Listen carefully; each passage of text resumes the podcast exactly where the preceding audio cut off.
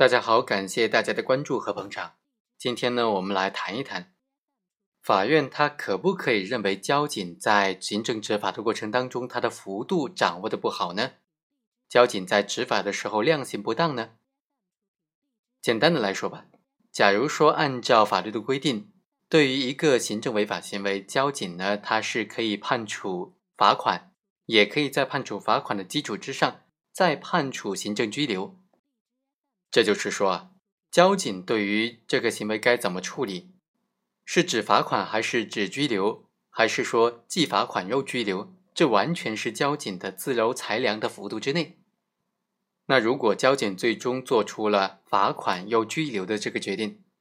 法院可不可以判定说，在这个案件当中只要罚款就行了，没必要拘留了？虽然拘留是在你的权限范围之内，但是综合全案案情来看，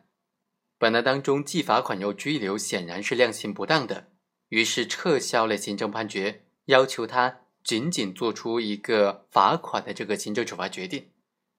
法院可不可以这样做呢？法院能不能插手到交警的执法的量刑裁量之中呢？交警的自由裁量权应不应该受到法院的干预呢？今天通过这个案例和大家简单的来探讨一下。王某因为交通肇事之后逃逸了，但是尚不构成犯罪，所以公安机关就对他做出了行政处罚决定，拘留15天，并且罚款。但是王某就不服，认为行政处罚决定太重了，于是就将公安机关告上了法庭。公安机关就认为，根据最高人民法院关于审理交通肇事刑事案件具体应用法律若干问题的解释，以及浙江省高院下发的关于在审理交通肇事刑事案件中正确的认定逃逸等问题的会议纪要，可以认定本案当中王某是构成肇事逃逸的。但是法院认为啊，这些司法解释和意见都是针对刑事案件的，不能够作为本案判断被诉的行政行为合法性的法律适用依据，所以对公安机关提出的主张是不予支持的。另外，公安局又提出说，违法行为人隐匿在现场和逃离现场是没有本质区别的，都是对法定义务的违反，都是为了逃避法律追究而拒绝接受公安机关依法处理。而且行为人让人顶替，自身隐匿在现场的这种行为啊，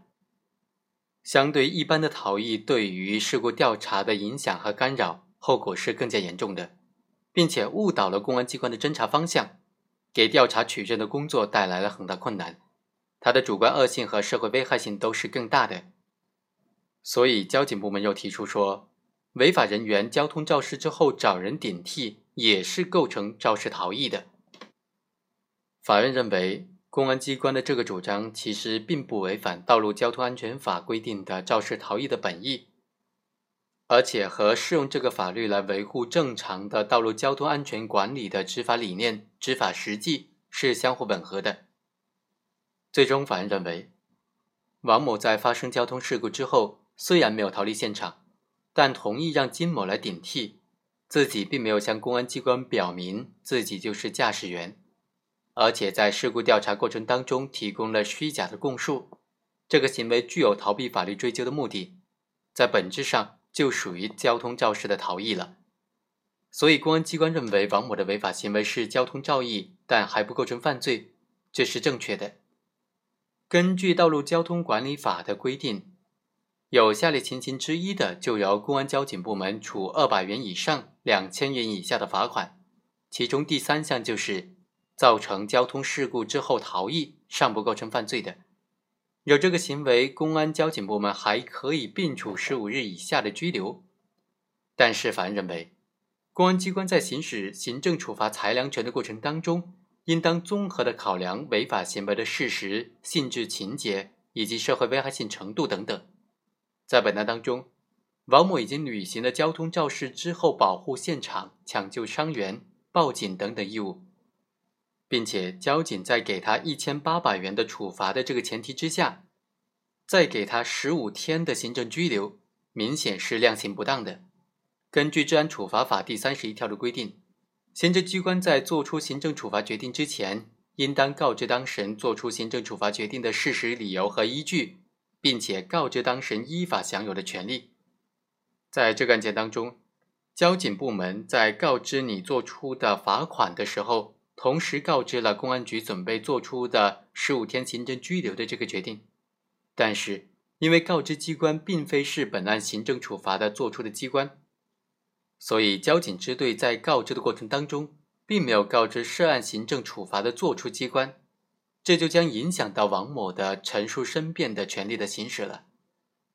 所以本案当中，公安机关违反法定的告知程序是程序违法的。综合来看呢，本案当中行政处罚决定应当予以撤销。好，以上就是本期的全部内容，我们下期再会。